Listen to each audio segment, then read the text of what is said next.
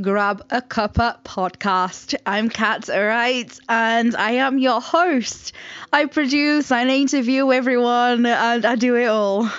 I have a lot of fun. Thank you so much for joining me in my journey and uh, thank you so much for the, your support.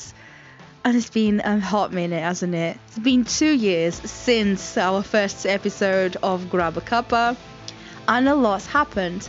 So we've had a pandemic and where the world was closed and then reopens again. We went to gigs and then it was closed again and then reopened again. A lot has happened in two years. So I've been on a personal heck of a journey, which I will discuss with my guests. So, guests wise, we have the wonderful Hawks, we have Fallen Mafia, Harriet, and also individuals that share the love for music. So I've interviewed um, Vicky Green and also Ross. He's known as the Petrol. So it's been a journey. So sit down, grab a cuppa, because everyone's welcome at our table. First up, me and uh, Naomi Sanders. She is a fellow journalist, also radio presenter for ERB Radio. She is amazing. So, season two, episode one, me and Naomi have a chat. Grab a Cuppa podcast with Kat Wright. It's been we've been speaking to you for a while. It's just you know life gets in the way, and uh, Tell me about it. Tell me about it. were you at work today? Yes, and I'm still very frazzled from my day. oh bless you. But what do you? What's your normie life like? uh, normie life. Yeah, Um, whatever that is. it, is there such a thing? I don't think so. No. um, my normie life, just spending time with my boyfriend, I suppose. That that that's Yeah.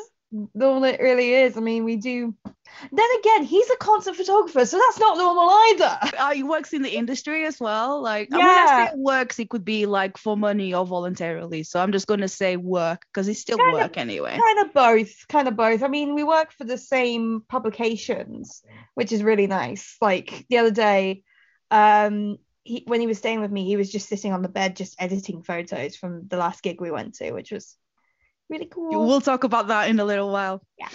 yeah, yeah. Go on. Yeah. so yeah he, he's really really talented and i just love his work i mean that's how we met like him photographing a show in uh, cardiff when i was staying there for my masters so Yeah. What was your course? um it was magazine journalism at cardiff university Awesome. Because that's what you're doing right now, isn't it? yeah i mean writing i literally put in a, uh, a show review as i was doing uh, all of this because yeah my my day life and my night life quotation marks kind of mix and match all together in a very weird bubble what was the last concert you went to? um it was delilah bond here How was that like? Honestly it's one of the best shows i've been to this year. It it is so good because i already i already love lauren so much. Yeah, yeah. he's probably one of the most talented people in music not just rock or punk just music in general because her mind is so fantastic and the way that she's able to speak it so thoroughly and so well through her music and also just being absolutely dynamic on stage. Like, whew, if you can Yeah. see Delilah Bond, because it's an experience that people need to have in their lives. Uh, yeah, me and Lauren had a uh, had a chat. I think it was oh god, you know, a while ago now when she launched the um Delilah Bond album. So that was a you know a little while ago now. And uh, so yeah, we we're talking about women's rights and all that stuff. So yeah, I mean, she's doing pretty well so far. So we'll see. I think she's found her voice Mm. because it was just sort of like you know with the uh, Hands Off Gretel, I get it, you know the whole punk and um, riot girl thing, but it didn't feel like it was her calling as such. You Mhm. know what I mean? And then with the solo stuff, more like Americana, which I liked as well. I thought it was really good. And then Delilah Bond because it's really different, still with the uh, kind of harsh vocals, yeah but it's not. You know, it's more rapping than it would be punk. Yeah, I think it's uh, it's self-described as like brat punk Yeah. rap style, um, which I mean I totally vibe with no matter what. It it gives me like it it gives me like Prophets of Rage if fronted by excuse me, it gives me Prophets of Rage if fronted by Lil' Kim. Okay. Yeah. I'm, do you know? I'm just like trying to think how it would sound like. But yeah, I get it. Yeah, yeah. Like not proper Rage Against the Machine because it's obviously talking about different things, but yeah, at yeah, the yeah, same yeah, yeah. time like still being just as fierce. Yeah. Which one do you prefer? Like Hands Off Gretel, Lauren's, just oh a no, solo no, artist? you can't ask me that. No, you can't ask me that. If you were to rank it, who would come first? uh, I haven't heard enough of uh, Lauren's own like Americana Right. stuff, so I'm just gonna rank that at the bottom just because I haven't Yeah. heard it. But choosing between Hands Off Gretel and Delilah Bond, um, just just on this podcast because I love them both. Um, I'm gonna put Delilah above Gretel. I'm sorry, but um, as much as I adore like the grunge sound and the style, there's a lot more. I feel like Lauren has a lot more freedom when it comes to Delilah. You know, Mhm. a lot more things that she says, and you know, she self-produces the record herself, so she's pretty much in the front seat with everything. So you get that, you really get that Mhm. throughout the whole of the record and through Ready to Kill. Um, in Hands Off Gretel, it feels a lot like you're holding stuff back a little bit. just- Yeah. which is probably why like a lot of, I guess, men are attracted to Hands Off Gretel because it's like not really what everything she wants to say. It's kind of dialed back a little bit just to be a bit more commercial. Mm-hmm. Yeah, I what I get mean? that. I get what you mean. Yeah, yeah, I get that. What was the uh, like the first band you've seen ever in your life? Whew, um, do you want to go like first rock or like first Whatever of, like, genre, what whatever. What, Because that because First first, ever group, first ever concert would be Tweenies, like way back when I was really really tiny. so um yeah, if it was like either Birmingham or Cardiff. If I I, I was like really really small. I'm 25 yeah. now, and I think it must have been around like 2000 2001 or something like that. First like proper. I will. I don't want to say grown up, but like when I was a bit older, I did get to see S Club as well I, for my sixth birthday, which was heartbreaking because I saw them and then a couple of days later they announced their breakup. the broke up. Oh no way. Um, but my first ever like proper rock, I would say, Mhm. is um I went to the Kerrang Music Awards in 2016. Um, and that was during my placement from my undergrad at uni. Was that at Koko's or No, it was uh it wasn't Coco. It was somewhere that was more East London side rather than Camden. Oh, was it House Uh, of Vans? No, no, it's No, not. it wasn't House of Vans, definitely not. Oh, I can't remember. I can't remember now. I'm just trying to think. Yeah, I'm trying to think myself, but um I was really excited because during my like university years I was obsessed with Asking Alexandria. Okay, Like- yeah. proper proper obsessed to the point I I I became a fan of them because I'm not gonna lie, Ben Bruce kind of looked like one of my mates. Um, Okay. I was like, who's this person that happens to look like my friend? Um, and I just, you know, I was reading that interview in Kerrang. It was the uh, bumper Christmas edition because I saw that Gerard Way was on the cover, so I was like, I'm gonna take that. Um, and uh, I listened to, I was listening to Kerrang radio a lot at that time. Uh, I still do. I still do. Um, and yeah, the uh, I think it was the Black came on, and I was like, oh my god, what is this amazingness? Ah, So it's you a bit know, weird. I wasn't really into them at the time, if I'm honest. I've heard a lot of conflicting things. Yeah, it, it's a bit weird to say that I jumped on when the black happened when they had changed to Denis. from like from S Club to Asking Alexandria. Well, to be fair, like during that, per- I mean, during that period of Yeah, time, yeah. like I saw S Club when I was six. Yeah, I saw Asking when I was 19. 19. it's Yeah, yeah. In that time, I had a lot of, you know, I had a lot of discovery through my music. I- exposure, yeah, exposure to different genres of music. Absolutely. and I'm very lucky with how I've grown up with music because well, I've come from a very musical family. My dad is so into his blues and jazz and also like Oh, classic rock. He's been in a couple of like rock and blues bands throughout my childhood and still like really is in touch with his music.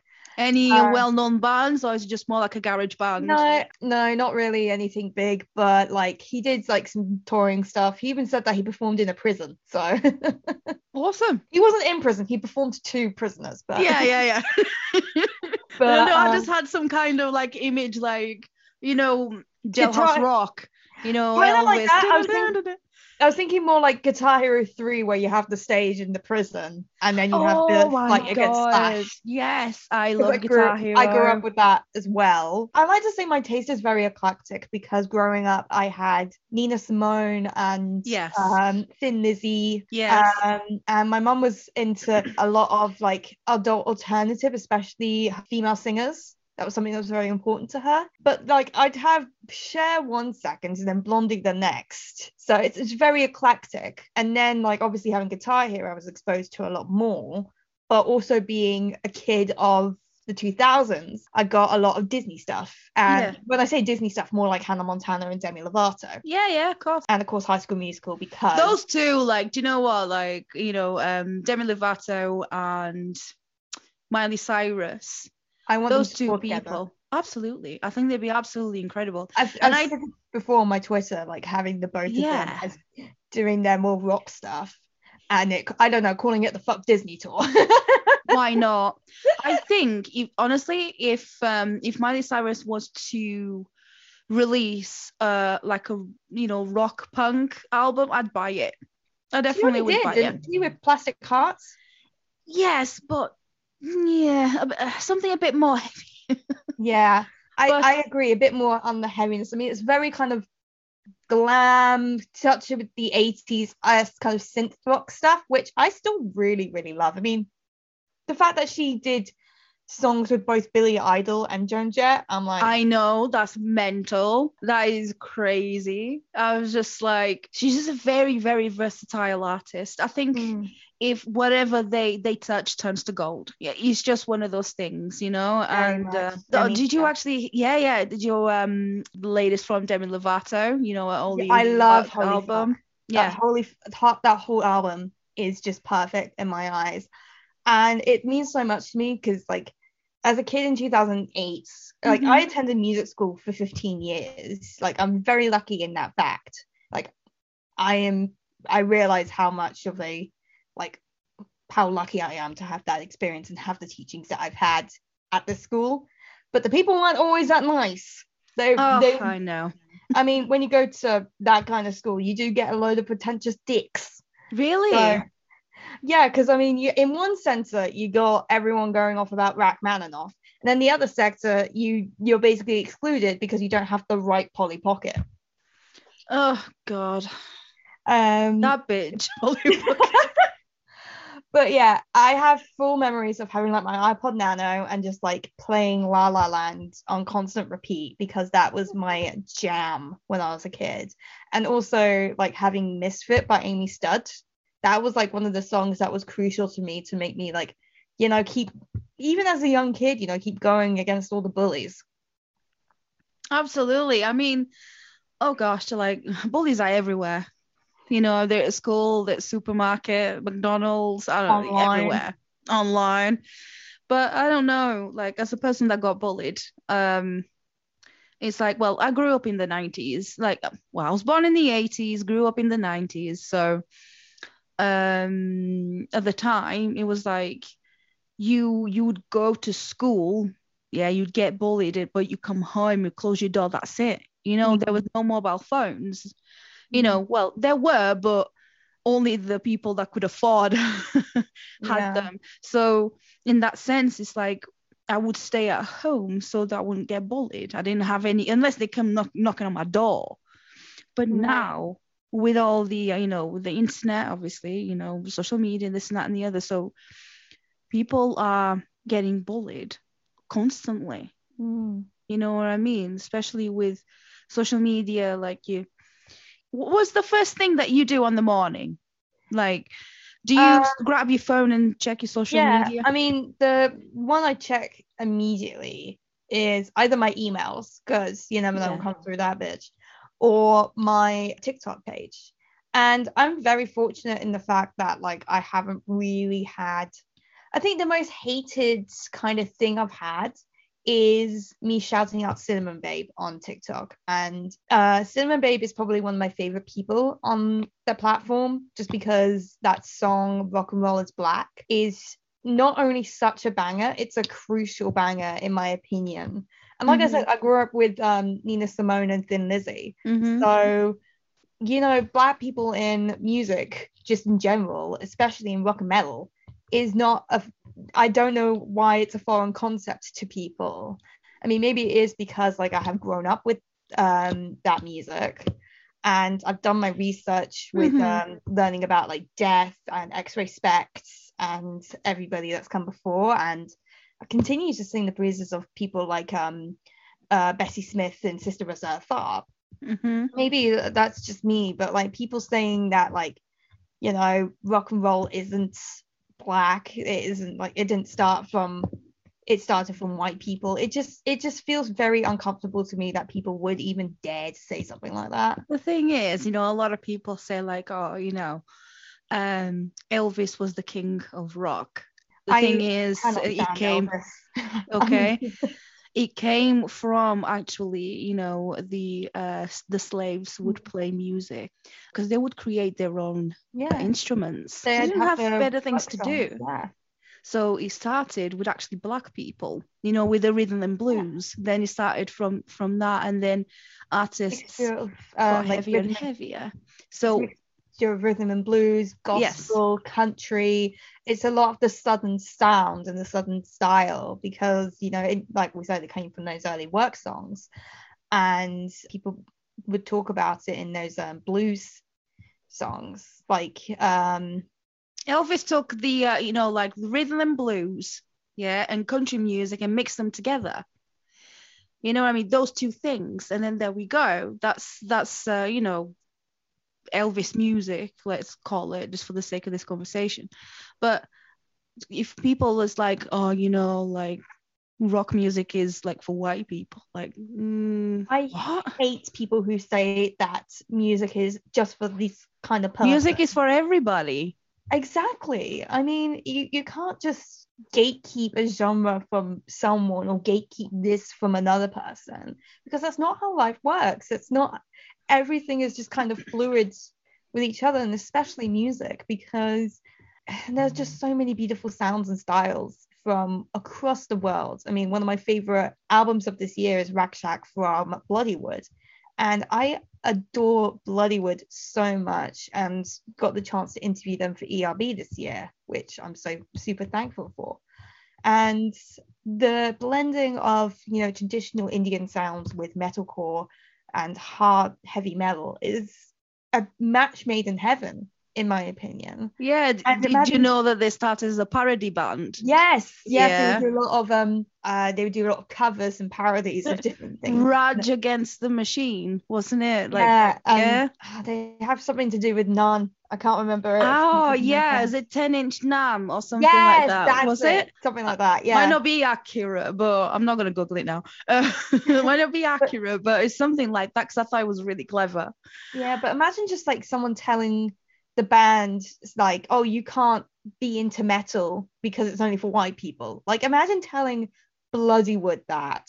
imagine telling like imagine telling like just anyone that like Anybody. something.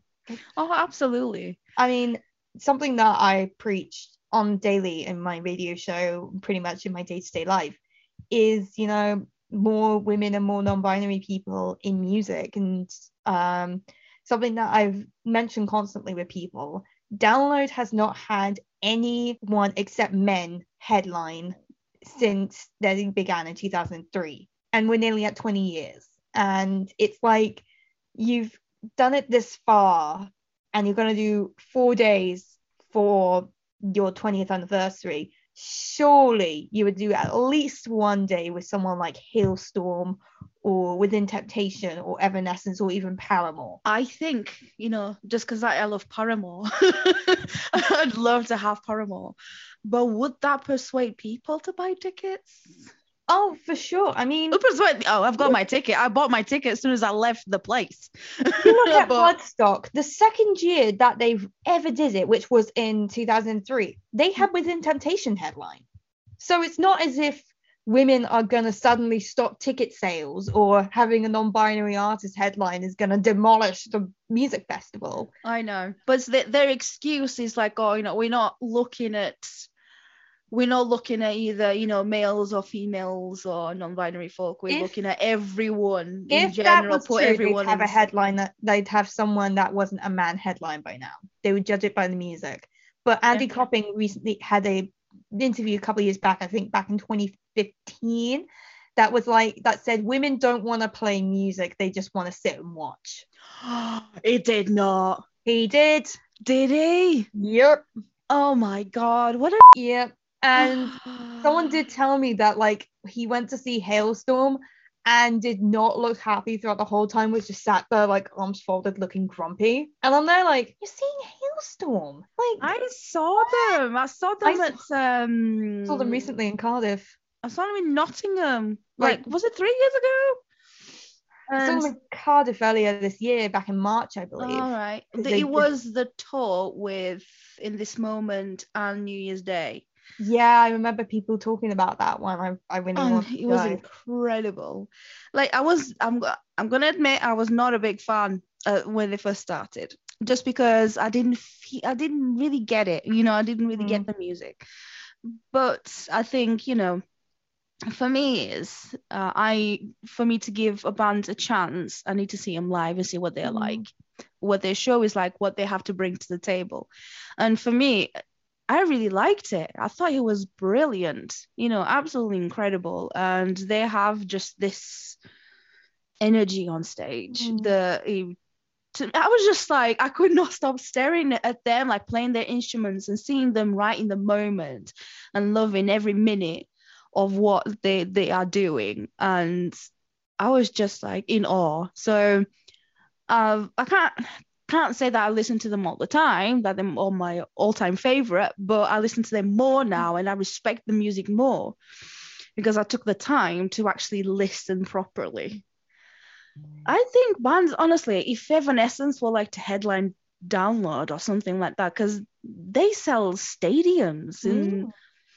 Evanescence and Within Temptation, they're doing the co-headline concert. Yeah, and that's like I, I remember like even back in 2020 because I went to see Slipknot in 2020 and it was like oh it's January it's fine this year's gonna Same, be yeah. awesome. That was in Uh, Manchester. they had the adverts for that show and I remember I'm I'm friends with Danae Clancy Mhm, Yeah, used to be part with Noise Cartel she's a yeah, big shout Evanescence- out. we love Danae we love Um, Danae. Um, but she is a huge, huge Evanescence fan, and I remember just seeing all her posts about it, and then like obviously crying when it was postponed with for legitimate re- reasons, and then like just the excitement of like, oh my gosh, this date is coming, it's gonna happen. 19th of uh, November for me to go see them. Yeah, 19th of November. I can't I can't wait. I think the last time that I saw I actually I never seen Evanescence live. I still haven't, and I haven't got No. tickets, and I really need to at some point because uh, Fallen by Evanescence was the first ever album I purchased myself, and I think I was about 15 when I got it, and the way it just helped me through one of the most difficult parts of my life. Um, and just was, you know, it was feeling like someone understood these melancholic, depressing feelings that I was going through. It was like someone was reaching out and being like, I am here, give me a hug, you know? And it it, it it's kind of sad because I couldn't get it from my dad. It couldn't come from my sister. It came from music at that time. Mhm. Obviously, I'm very close to my dad and my sister at this point in my life, but you know, it, it's when you're a teenager and you're having to go through so much shit and Mm. there's so much pressure on you because that's I feel like that's when you when you're like 14 and 15 that's when the real pressure on your life begins that you have to do this and you have to go this certain way and you have to do this to get to this section and this this do this next point blah, blah, blah.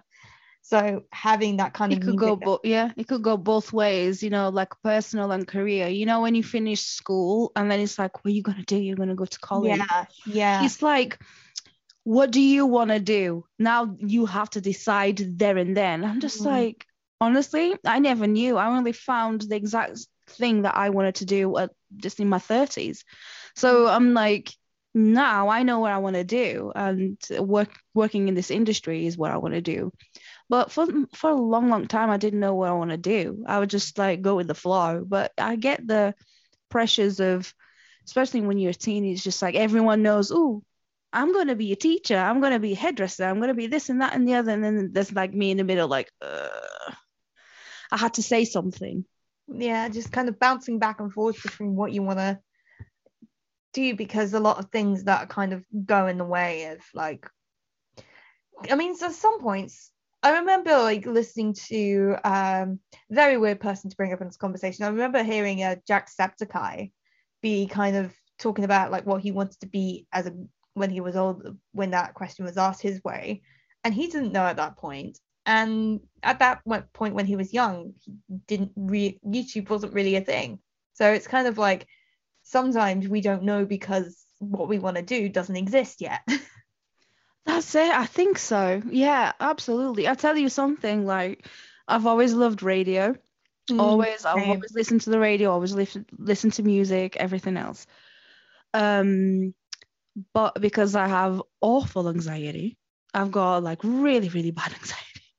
So I would, if it wasn't for online radio, I don't think I'd be able to go into a studio and do it because of um, there's just so many different things. Um, like, well, I'm neurodivergent basically, so I've got an array of things going on, and uh, and social situations is just one of those.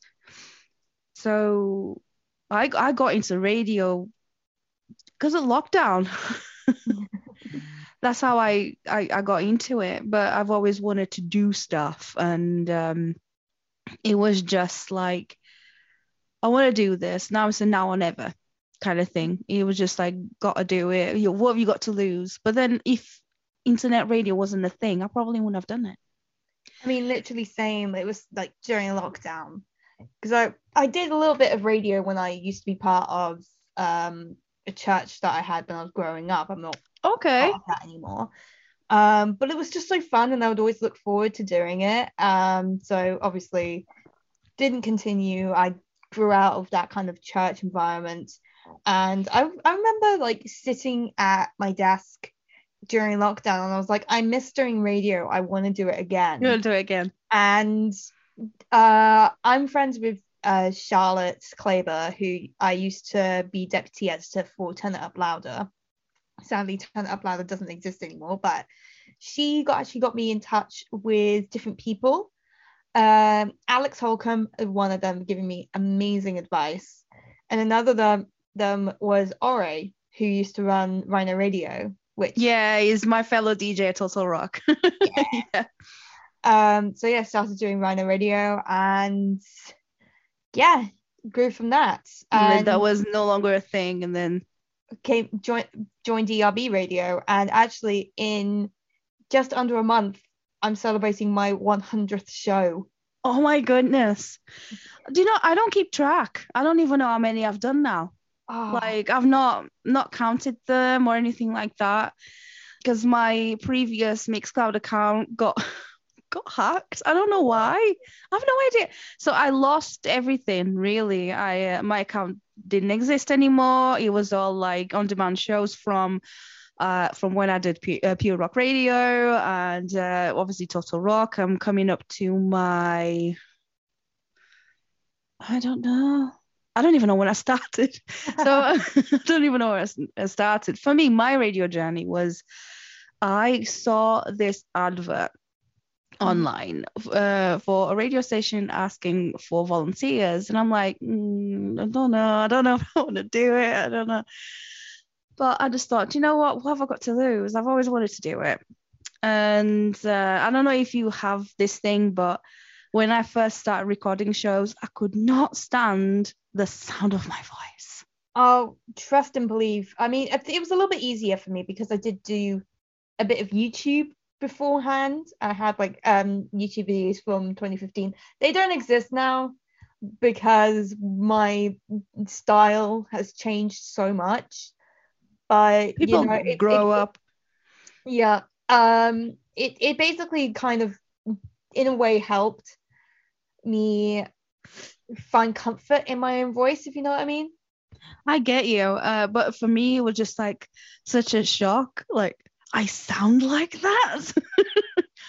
uh, But because I'd done, I'd done a few things prior anyway. Um, I'd, uh, I was a guest and some things before, but I didn't really. Honestly, I did a show with uh, with a friend uh, from Primordial Radio. Did the, you know, we did the show together, and um, called um, One Word Wednesday Bingo, and we did that, and I was mortified. So I did not listen to that show for oh. another three months. It took oh me that long to listen to it. I was so like, Oh my god. I was so anxious, and I didn't know. Everyone was like, "Oh, we loved it," blah blah blah, and but I could not listen to it. I couldn't. I couldn't. I just like had this thing, couldn't do it. But then I listened to a little bit, and I'm just like, "Oh no, I don't want to do it." and then I started I to just get that. Yeah, got there, just listened to the whole thing, liked it, and uh, it was just like, okay, I need need to do this thing, and I started like recording my own voice so I could get used to it. But then my first shows, it was for feedback radio. My first shows, oh my god, I re- my first link, yeah, on my show, I had to record it 40 times because I just didn't like the way it sounded. I wanted it to be perfect. I wanted to everything, you know. My voice was gonna be heard for the first time properly, anyway, as me. And uh, I was just so I was so nervous. And uh, yeah, 50 times. So I, I recorded it, deleted it, recorded it, deleted it over and over and over again.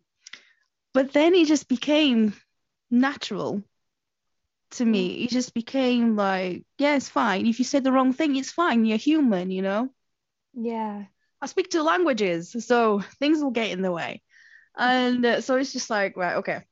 And uh, so I did, yeah, did feedback radio, loved it. But then I wanted to start pro- producing my own shows. So I wanted to get a bit more experience with different stations. So I got involved with Pure Rock Radio, and it's no longer a thing. And uh, then from Pure Rock Radio, I started uh, doing Total Rock. and it's been a while now, but it's been an experience. Mm. And there's one thing that we have in the we have in common is we both did Kerrang and trained. Yes.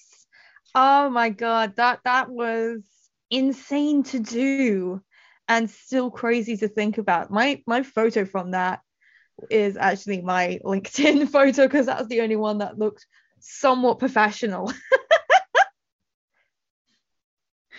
It was so weird for me, like because having a producer in your ear, and I'm like oh, having this person in your ear, and I'm just thinking like, I mean, she was so lovely, but at the same time, it was kind of like, oh my gosh, like I want to say everything and everybody. And uh, like she was like, it's fine, do as many takes as you oh, can. I had like, George, I had George as my producer. I think I had Lucy. I had George, as my producer, and he was lovely. He was so so lovely, and he uh, talked me through it. And the thing is, like my first couple links, and my voice was shaking. It was like, I've always wanted to do this. Thank you for the opportunity. And I was shaking, and honestly, like I'm sat sat on my desk and everything, you know, like, I'm like okay, let's do it. I'm like this, like. Mm. counting to you know like from five to one it was shaking shaking shaking because i tell you what like it's something that i've wanted for a very long time Same, same. And the fact that we both got to do it and we did it. we did it yes it was crazy i listened honestly i listened to everyone's shows and when then it got to mine i'm like oh my god everyone else sounds so much better than me like these they're the not gonna ask me back ever I was the last one on that time, and I was like, oh gosh, that's even the worst. They're gonna just got me at the back because they don't like it. Oh god. I just like I thought to myself like, oh my god, mid morning. Mine was like eleven while twelve or something like that. Mid morning, I'm just like, oh my god. And what was the point? Like, send us twenty songs, but they only play five, and I'm just Oh, I know. I I think it's a to see how eclectic you are with your tastes, and Mm. B to really get you kind of like a full thing of it, which I'm a little sad with. I'm not gonna lie, because mine was full of one of my favorite things to talk about, like emerging names in rock and Mhm. metal. And I they feel picked like none of mine. No one signed an underground artist. Only the artists that were like big. yeah, at the they, time. they picked the Paramore, Miley Cyrus. I think the only like somewhat unknown name that they picked was Muddy Brook. Oh, And Muddy I was Brook. like, yes, thank you. I at least got one. At least I had so many like unsigned and stuff like that. Like my mates from Pulverize. You know, I love them. They're great. Like partycore music. Love them. They're great. And uh, so I put it on the list and everything. And I was just like, oh, gutted. Absolutely gutted that they didn't get picked. So I was a bit upset about that. Um, oh, did, I don't know if you saw this, but um, the BBC Radio One were looking for presenters. I've entered Christmas. that myself. Yeah. And so far they have listened to my demo, but I haven't heard anything else with it. So I'm just there like, nothing. Right in the nails.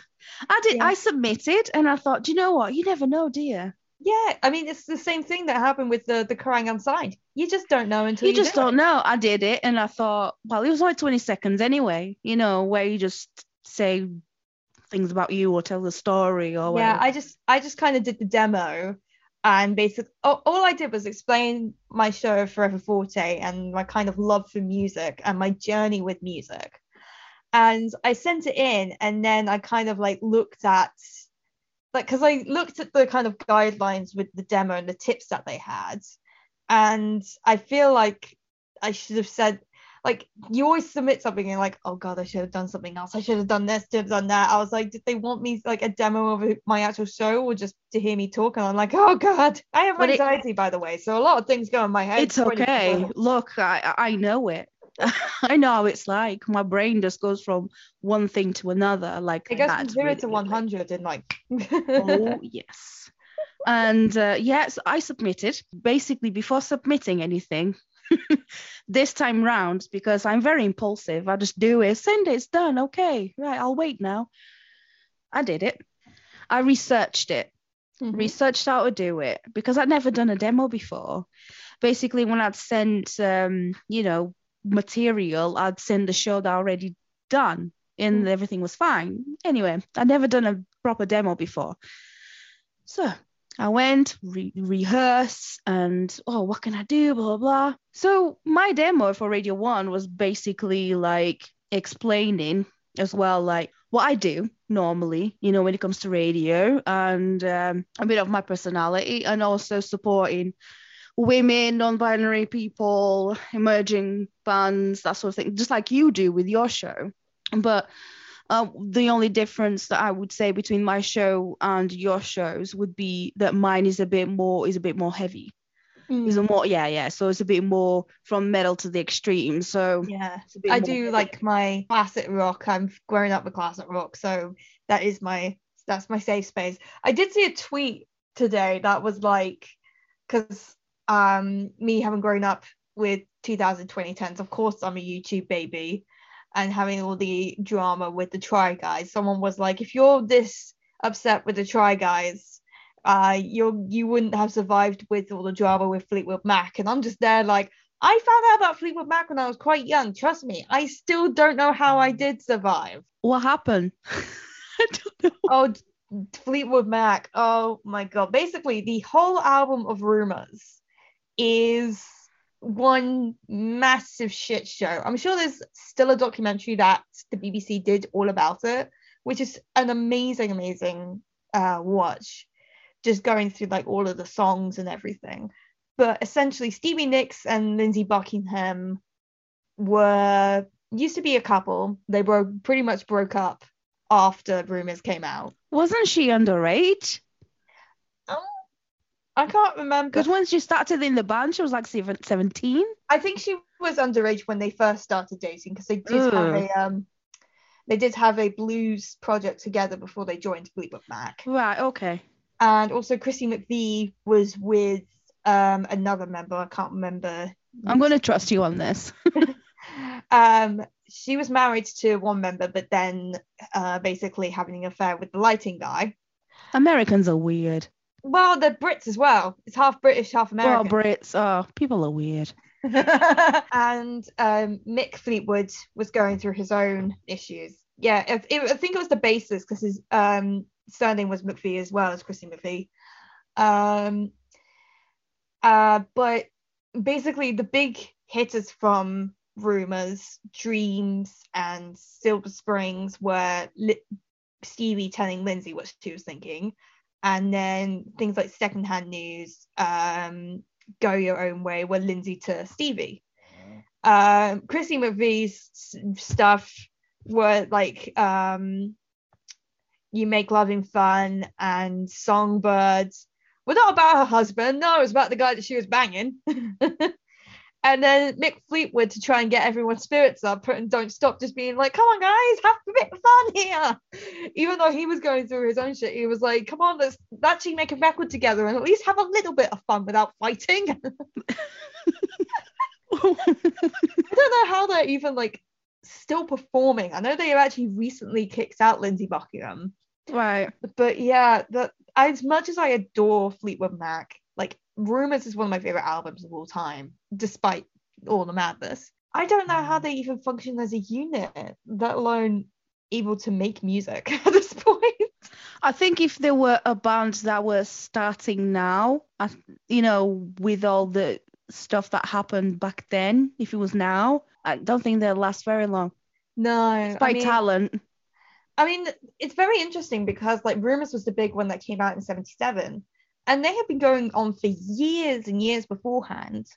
And it was only really when they brought on Stevie Nicks and Lindsey Buckingham that they really made it the big time, especially with songs like Dreams and Go Your Own Way. Yeah, I think like those those songs, especially like when you if you heard them as a child. When I say you, I mean generally, and then you just become you become familiar with them. You don't really realize what you know where it comes from as such. If the band is like you know if they're good people or bad people, you know. And then when you grow up and you think, I listened to that. Oh my God, they're bad people. Like Marilyn Manson.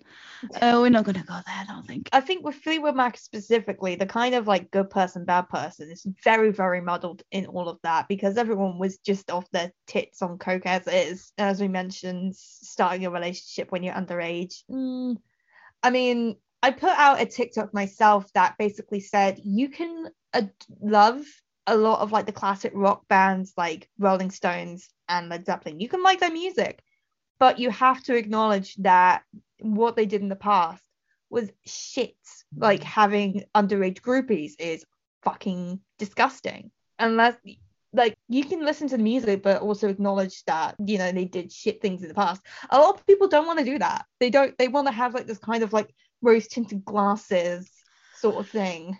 I respect those bands. I respect, you know, that they've been around for a very long time and this and that and the other, but I would not pay you know, Mm. like three hundred pounds to go see Rolling Stones. No, I mean it's only. No, only I like them, but I wouldn't. It's only recently that they actually stopped playing Brown Sugar, which is honestly so such a disgusting song. I don't know why was even written. I don't care that it was in like the 60s and 70s. Uh, Shouldn't it doesn't still does not make it right. yeah, it shouldn't have it shouldn't have even been thought of, let alone written. I think sometimes people don't really realize what what it is behind certain s- song lyrics. What I mean is, uh, actually, me and my partner were discussing this. Okay, whereas we as a family we listen to a lot of heavy music, and then there's the other side of like uh, our families that don't, and they're just like, oh, it's just nice. They're not saying anything. You just scream, and I'm thinking, okay, I get it. They're saying things in the way that you might not understand, but if you go back and you know really hear the lyrics and read the lyrics, you will get the meaning. There's a emotion. There's something there, you know. Whereas there's so many like pop groups. Yes, they're a lot of fun and whatever, but we were actually got this. Um, I was telling my husband about the uh, Vengaboys, and uh, you know, and I was telling my daughter. My daughter's ten, and I was telling her about all this different music. It's like, oh, you know, these were like school disco music back in my day. So you would listen to this stuff, and then I went to the lyrics, and I'm like, oh, boom, boom, boom, boom. Uh, I want you in my room. Let's spend the night together, together in my room. And I'm thinking, what? And us at like five, six, seven year olds going like, yeah. And I'm just like, oh my God, how did we listen to that and didn't understand? I mean, look, for me anyway, like I grew up in Portugal, so we didn't have a clue what, what was being said anyway. Mm. But here it's different, isn't it? So I'm thinking, oh my goodness me. and people say like, yeah, you know, like rock music, you know, every, they're all druggies and blah blah blah. I'm just like, mm, okay. All I just think of uh, when Weird people one. are like uh, complain that rock and metal people do drugs all the time and it's like sex, drugs, and rock and roll. First of all, only half true. It's only the sometimes that they're on drugs. And second of all, I like to think of uh, Bill Nighy's character from the seminal classic that is Love Actually, where he says, "Remember, kids, don't buy drugs. Become a pop star, and you get them for For free." free. That's good advice. I mean, the fact that he explicitly said pop star as well. I mean, I mean, even thinking back, like one of the presenters of Blue Peter was kicked off because he did coke. Like, Mm. like To be honest, secretly they all do. Yeah. Imagine doing like Blue Peter sober. Like, Right? how- just just do a line of coke off the tortoise. Right? mate, mate. oh That's my what God. it is. Do you think they're all sober? No. You know when they come on screen like, hello children. I think you have to be on some kind something at least. I think mushrooms would probably be the best kind of drug to be on if you're a kids presenter because you already got the craziness and like bright colors everywhere. It'd just be more you wouldn't you wouldn't be so freaked out by it already. Right? so yeah, I think they're all on something. yeah. But I like that one. I like that. Yeah, just remember. I, I actually watched it. I don't really watch like many rom coms. I'm not a big rom com person myself. My Hmm. sister is a lot more. I know she she actually gave me uh, Sleepless in Seattle one year, and I've still never seen it. uh, I only know Love Actually because my mum said to me that one of the, I think it's Love Actually, might not be, I'm not sure now, but one of the characters, his love interest was a Portuguese lady. yes, it's from Love Actually. Yeah, Right. Okay. Colin so Firth. yeah, yeah. So my mom was like, "Oh, you have to watch it. There's a Portuguese lady in it." And I'm like, "Okay." It's just how people like when I say I'm Portuguese, people expect me to know Ronaldo. I'm like, I don't know him. You know, like when uh, you know Americans discover that Yeah. you know, Yes, like we British person. Do you know the and we got to Queen? stiff her corgis. right? So um everyone just assumes that I know I know Ronaldo and I know everything there is to know about football.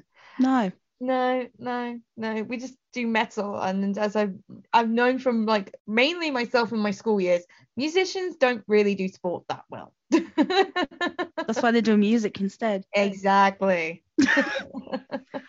I found like especially finding a lot about myself through my kids. Both of my kids have autism. Mm. So my son, he's eight and he's uh, non-verbal. And then with my daughter, she's 10 and she's she's me basically. A lot of her behaviors are like my behaviors and behaviors. I feel like I'm somewhere that's neurodivergent. I don't want to like self-diagnose or like say I'm this and that, but I'm definitely not neurotypical. I definitely know I'm not neurotypical. I never no. It's I don't know how you felt growing up, but for me, I could never fit anywhere. No, I would always like dot around friend groups all the time and then Yes. sometimes just sit by myself and just write. Um, I would sit in like the common room in uh the like um like sixth form center and just be on my own and just write. It's probably why Yeah, I like, did the same. Love writing and as much as I love like journalism stuff, my absolute goal is to publish a book and be like a novelist. That's so funny because of uh, you know you just describing you know when while you were at sixth form and you're writing and stuff. When uh, when I was in middle school, because our education system back in Portugal is very different. Uh, I was in middle school and I would spend most of my time writing. I would write stories of like, because I was a very lonely child, you know, I was just like, yeah, very lonely. And so I would write stories of how I wished my life could have been. It was just a way of escapism, you know what I mean? To just escape to like this different, to this different world, you know. Would- Yeah, I do a lot of fanfic, and I still do. I still do. I'm not ashamed to say that I still do fanfic. I mostly do it for um my favorite series, Ghosts, and also with Paradise City. If you don't know, that's the TV series off of um American Satan, which I love both. They're okay, of I'm not familiar. So they're both made by Sumerian Films, which is like part of Sumerian Records. Oh, I did know that. So it's basically Ash Avildsen's like self-insert as is anyway. Like there's a character that is uh, he basically is like a young musician, but also becomes kind of like into getting into like the booking agency and puts on shows and gets up on the ladder, but also is kind of like sticking it in the face of his famous dad that has the uh, very obvious surname, which Ash Avildsen is the son of John Avildsen, I think it is who directed the Rocky films, if I remember correctly. So, um, but yeah, they're very estranged. They were very estranged, especially um, I think up until his death, uh, John Al- Avildsen. So yeah, it's definitely an insert of basically being like, "Fuck you, Dad! I did so much cooler, and I'm with like the band and all these bandmates, and they love me, and it's awesome. And yeah, just screw you, Dad." That's it, isn't it? oh, okay. That sounds really interesting. I mean, I love it. It's just even though it's so stupid, I just love it. It's not like, look, if it matters that much to you, then therefore it's not stupid or daft or anything like that. Thank you. Exactly. And uh, you have a very interesting collection, don't you? Of what dolls or music?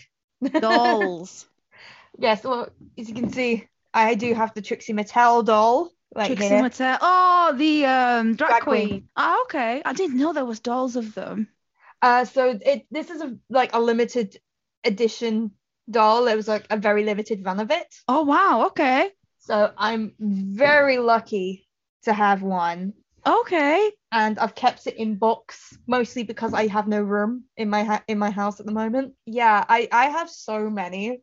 And going back to what we were discussing at the beginning, I took one of my dolls with me to Delilah Bon. She had a little moment on stage with Delilah, like uh, she picked Delilah picked up my doll and just kind of like held it up and was like singing to it. And I was just like, oh my gosh, this is amazing. And I did take a photo of Delilah with my doll and we have spoken about possibly having like an adult play date. just me going up to Barnsley and us just playing with dolls. I not? Why uh, dolls aren't just for children? I mean, look, you can see like my background. yeah, I, I love your little code. I've got my teddies Ah. in there. And know there's that little panda just there. Ooh, Yeah. there. Yeah, I see the panda. I got I've, I've got the download dog at my dad's place. For me, anyway. So that little panda is called Wanda. Wonder okay. the panda. Wanda the panda, of course, has to rhyme, duh. and um, so she's my anxiety support teddy. So when I, uh, she goes to gigs with me, Mm. you know what I mean? Sometimes I'm doing my radio shows just there, giving me support.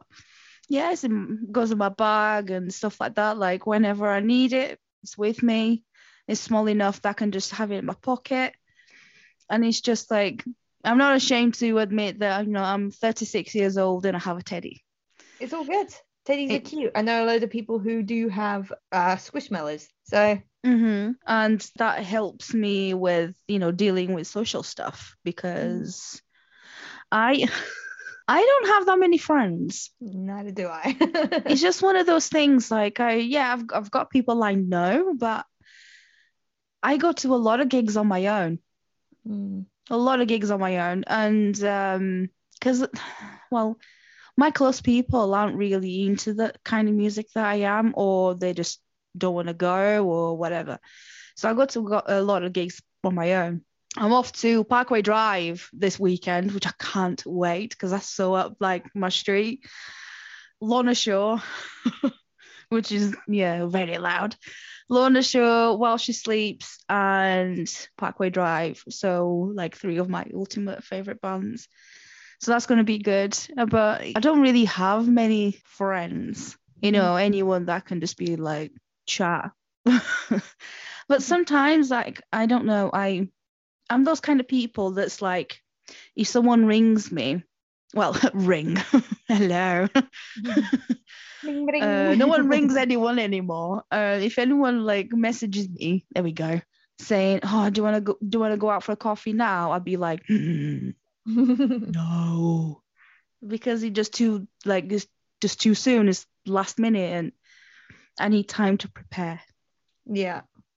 But I don't really have people asking me that anyway. It's like I'm meeting a friend for coffee, but we've been we've organized this meeting like two weeks ago. so I could get used to to it because anxiety is, is awful. Mm. I have to prepare everything that I do. And but I tell you what, doing this podcast is definitely helped me. First of all, meet new people, but also um get my confidence. You know, I feel more confident because there's always this thing in the back of my head, like if something happens, like I get too anxious or whatever, I can just like turn it off, be like, oh sorry, Mhm. disconnected you know, like I don't know, but there's always this thing in the back of my head that I'm just not good enough or whatever, and then no one wants my company. But then when people want my company, I'm like, no, I just want to go on my own. Or, I don't know. Do you have any like um anything that got released recently that you've you've enjoyed listening to to listen to? Um, I keep saying this everywhere because people really need to know about this band because they're friends of mine, but also they are just great in general. They're from Bristol, my lovely little home at the moment. The band is called Land Captains and they released a EP, their second EP back in April. And when I tell you that I have not stopped listening to it because it is so good and I keep recommending it to everyone. Um, the EP is called Half Measures. It's five amazing songs. It is rock, but like it flows through loads of different things. So it's like funk rock. You've got a little bit of progressive in there. It like flows through so much and it is like so great like all of the lyrics are just um, so expressive and very intense like under another sun it, which is my favorite song it is so powerful and it's actually about the vocalist who's like my best mate like her like suicidal thoughts and like i'll meet you under another sun That's great.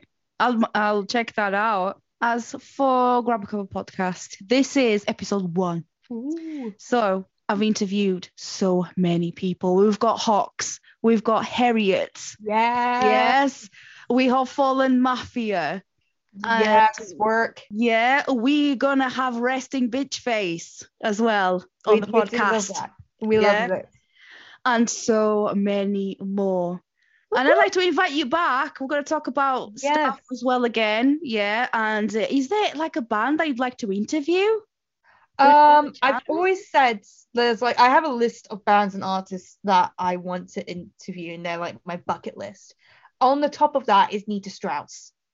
She is like my favorite guitarist of all time. Uh, Controlled Chaos was my favorite album of 2018 of all time of that year, and I am so stoked for what she has next. Let's send Uh, some emails and see see if anyone responds. I mean, I've had one of my um friends who works at the press and is like, yes, um, if you want it, you can just ask me. And I'm there like, I want to, but I'm nervous. Nervous. Yeah, no. It's always that like, I don't know, maybe it's that kind of like thing of like, oh, maybe I'm not good enough, you know? That kind of- I know. Just shut that fucker up. no, he's I fine. I've like, get off my shoulder. Wild, for goodness sake. I can interview anyone. Right. Yes, I would love to interview uh Skye Skye Sweetnam again. Mm, Uh, she's so sweet. Love I love their band. Love Sumo Cyco. They're brilliant. yeah, season one Was very good. Season two is getting just amazing. But episode one, done and dusted.